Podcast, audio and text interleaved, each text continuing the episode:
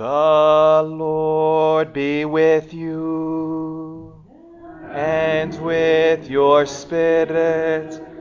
A reading from the Holy Gospel according to Matthew. Glory to you, O Lord.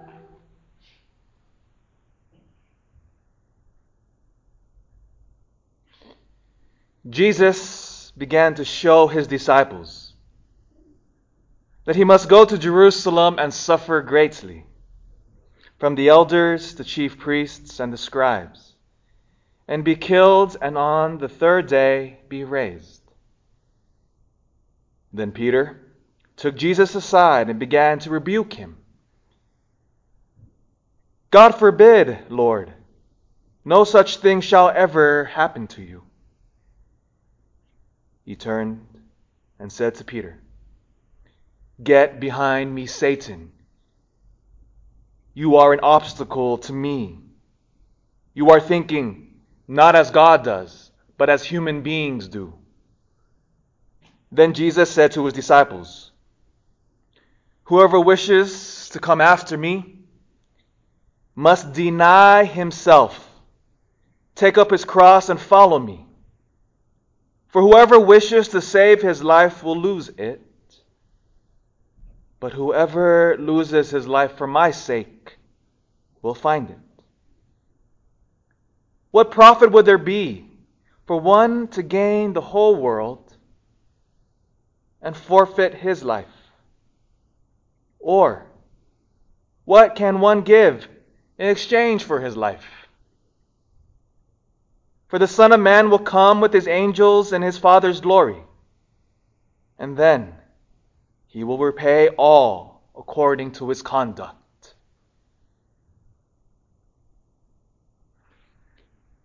The Gospel of the Lord.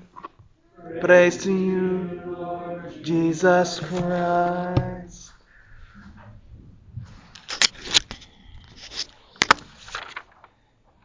Good morning, everybody. Uh, praise God and for another day. Before we dive into these amazing readings that we have for the Holy Mass, I have a homework assignment for you. Homework assignment. I love giving homework. But it's a great homework assignment because it's watching a movie. As you know, in school, you know, you know, whenever your teacher walked in and said, "Hey, today's movie day." Oh, we loved it in school, didn't we? Just pop in a movie and boom. A new movie came out on Friday. It was released. It's called simply Fatima. It's about the events in 1917 where the Blessed Mother appeared to three shepherd children in Portugal. And from that event, she prophesied about that century, the 20th century. So when she appeared in 1917, World War I was raging. And our Blessed Mother told the shepherd children to pray the rosary for peace for the end of the war. But then she had some other stark predictions. She said if humanity did not stop offending God, that a worse world war would follow. And we all know what that war was World War II. Most devastating war we've ever seen. Then she also said that if humanity did not respond to her message in Fatima, that Russia would spread her errors throughout the world. Because what that error was communism. Did that happen? Absolutely. The spread of the errors of Russia would be the direct result of over 100 million people died in our, in our world. 100 million. And in fact, their errors are still persisting today. The direct result of their global shutdown from China, from the COVID epidemic, that's a direct result of the Communist Party of China because they were so insular, trying to protect their, their, their image and, and, and, their economy and their state, they, they caused COVID to spread when should, they should have locked it down. This is a direct result of communism in China, so it's all related. But it's also, but there's a powerful message of hope, though. And so I want to recommend the movie Fatima to you. You can stream it in all, all, all the different avenues. You can rent it now because you know theaters are shut down too. so you can stream it. It's a little pricey because they're trying to make up losses for not having showing in theaters. It's twenty dollars to, to stream it. But don't worry, I get five percent of uh, of all of that. So you're doing me a favor, huh? But but uh, I think it's important to street, uh, to watch that movie and to learn that powerful history. Our Blessed Mother appeared to three shepherd children, and the message that reverberated from that little town spread throughout the whole world. And oh, how it was pertinent today. So rent it. It's a beautiful movie, done well. Fatima. And make sure there's a lot of different movies of Fatima, so it's the one that's released a couple days ago.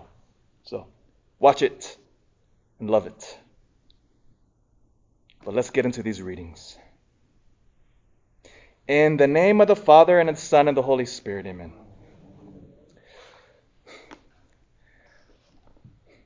Again, if you watch the news, it seems like our whole country is on fire, doesn't it? You watch it, and again, the riots are persisting everywhere. And you feel it, don't you? When you look out into the world, just how everything seems unsettling. Since the riot started a couple months ago, over 30 people have been killed. businesses destroyed, burned. And can you imagine the heartbreak of these, of these poor small business owners?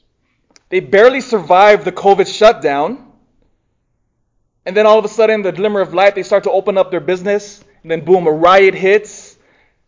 And you hear all of the stories of these poor restaurant owners, these poor business owners saying, I can never open up again. And the heartbreak of these business owners, their lives changed forever. Schools still shut down, parents scrambling, trying to figure out what to do now to how to educate their kids. The economy still limping along. And it showed, I think, a huge indicator of, of what the unrest is causing us in our country. We set a, a nation record for gun sales this past few months. There are 5 million new gun owners, new ones, not just other people buying whoever they had guns and buying more, but people who said, I need to take matters into my own hands now. Because these politicians are not guarding our cities and our, and our neighborhoods, they're holding back. Police are holding back. You talk to police today, they'll tell you there are more at arm's length now. So let me ask you, leading up now to the November elections, do you think this is going to get better or worse? Worse. Worse. You feel the tension already in the air. It takes it's almost as if with COVID, with the economy, with the with the social unrest that's being caused in our cities, it's almost it's almost like it's every all the conditions are set.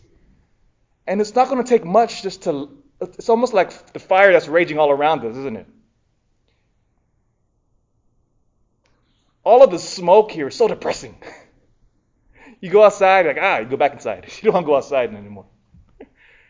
It's almost as if the smoke is a perfect analogy to the soul of our nation because everybody's just on, ten, on, on tension, unease. And so now the question becomes how are we going to respond? What do we do? Enter the gospel. And amazing readings today. So Jesus now says, and the context of what of, of the of the chronology of this. So recall from last Sunday's readings. Jesus asked his disciples, the 12, Who do you say that I am? And then Peter speaks up and he's, he has the right answer. You are the Christ, the Son of the living God. He gets the right answer. He recognizes it. Because remember, at that time, nobody knew who Jesus was. They didn't know. But Peter recognized him. You are God incarnate. And so now Peter God changes his name there to Peter, and he says, Upon this rock I will build my church. And immediately after that, we have the gospel today. So Peter gets the right answer, and then Jesus, for the first time, begins to reveal his fuller mission. He says to the twelve, I must go to Jerusalem and suffer greatly. I will be killed. Imagine the shock of the twelve at the words of Jesus today. Imagine if somebody that you loved told you, I'm going to go to this city over here, and when I go there, I'm going to be tortured and killed. How would you react? Now you get to understand Peter's response. He says that Peter, after hearing about the mission of Jesus, that he's going to go to Jerusalem and be crucified, that he takes Jesus aside and says, Jesus, no, I will never let this happen. Just like any of us, we will do anything. If we knew that our loved one was going to be killed, we would do everything in our power to stop it. Ah, but Jesus says, Get behind me, Satan, because you are thinking as human beings do. What does he mean by that? We have a natural aversion to suffering. Every one of us. If we're sick, we got a headache, we take a pill, we want it to go away. If our back hurts, we go see the doctor because we want the pain to stop. And so, rightly so. But Jesus says no, because the means of now of my suffering and my pain will be the means of redemption for humanity. St. Rose of Lima beautifully said that the ladder to heaven is the cross. Jesus continues. says, If you want to be my disciples, if you want to be like me, you must pick up your cross now and follow me. Now, what would that have meant to the first century hearers? Because as 21st century Christians, when we hear the word cross, it means something radically different than the disciples would have heard here. Because when we see the cross, what do we do? We wear crosses around our necks now, don't we? In fact, when you walked in here, when we used to have holy water, pre COVID, what would you do? We would dip our, our fingers into the holy water font and we trace our body to the sign of the cross. Everything that we do before in prayer, we begin with the sign of the cross. So when we see the cross now as Christians, we look at it with devotion and love. Ah, but not for the disciples here who heard these words. Because for them, when they heard the word cross, they immediately would have been terrified. Because what did the cross mean? The cross was the means of execution geniusly devised by Rome. Whenever you see the cross in the first century, the cross was reserved for the most heinous of enemies of the Roman Empire. And the cross, what it represented was, was that it was, it was brilliantly designed. The Romans were absolutely amazing in their brutality. The cross specifically was designed to keep you alive as long as possible in order to inflict as much pain as possible everything of the cross that was devised, where they would put the nails in your hands and in your feet, they were targeting the nerves. So that with every breath that you would take on that cross, your body would shoot with pain, electrifying pain all throughout your body. And so when Jesus says, pick up the cross, they would have remembered what that truly meant. And so, what the cross is, my brothers and sisters, is the pain, the suffering, the injustice, the ugliness of humanity. That's what the cross is. And so, what Jesus says now, if you want to be like me, if you want to be like me, pick up that suffering and that pain. Pick it up. Don't run away from it like human beings do, but rather embrace it and follow me. And now let's circle back to the question I began with. Our country is hurting right now. Our country is divided right now. People are dying right now. And we all feel it. The tension is, is, is, is boiling under the surface here. We all feel it. And so, how do we respond? And so, so what we're going to do, I want to attack this problem as a family. So, starting next weekend, next weekend, not this weekend, next weekend, that will begin. What we're going to do is a nine day or nine weekend novena leading up to the election. So, start, so in other words, starting next weekend, we have nine weekends leading up to the election. And so, how we respond to this? How can we help contribute? I want to invite you to join me in a rosary for peace. So, essentially, what we're going to do is I, I want to ask you to come to Mass 30 minutes early. Whatever Mass you go to, whether you come to the evening Mass, I know sometimes people bounce around different Masses. So, if you come to the evening Mass, we normally have Mass at 4:30. Come at 4. And we'll lead this rosary. It's a beautiful rosary that we found, and it's interspersed with prayers for our nation specifically. So if you come to Mass on Saturdays, come to Mass at 4. We'll begin this patriotic rosary for peace. And then if you come to Mass on, on Sunday mornings, come to Mass at 8 o'clock, and I'll lead the rosary. Our brothers and sisters at our sister parish in Loyalton, they'll begin it at 10. And so what it is, essentially, we're praying for peace. This is, this is, this is above Republicans or Democrats, by the way. Whatever side of the aisle you're on. Because I know we all have our differences of opinions. But the goal here is, is to pray for peace. Because I don't want anybody, I don't want anybody else to die because of this. I don't want anybody's business to be destroyed because of this.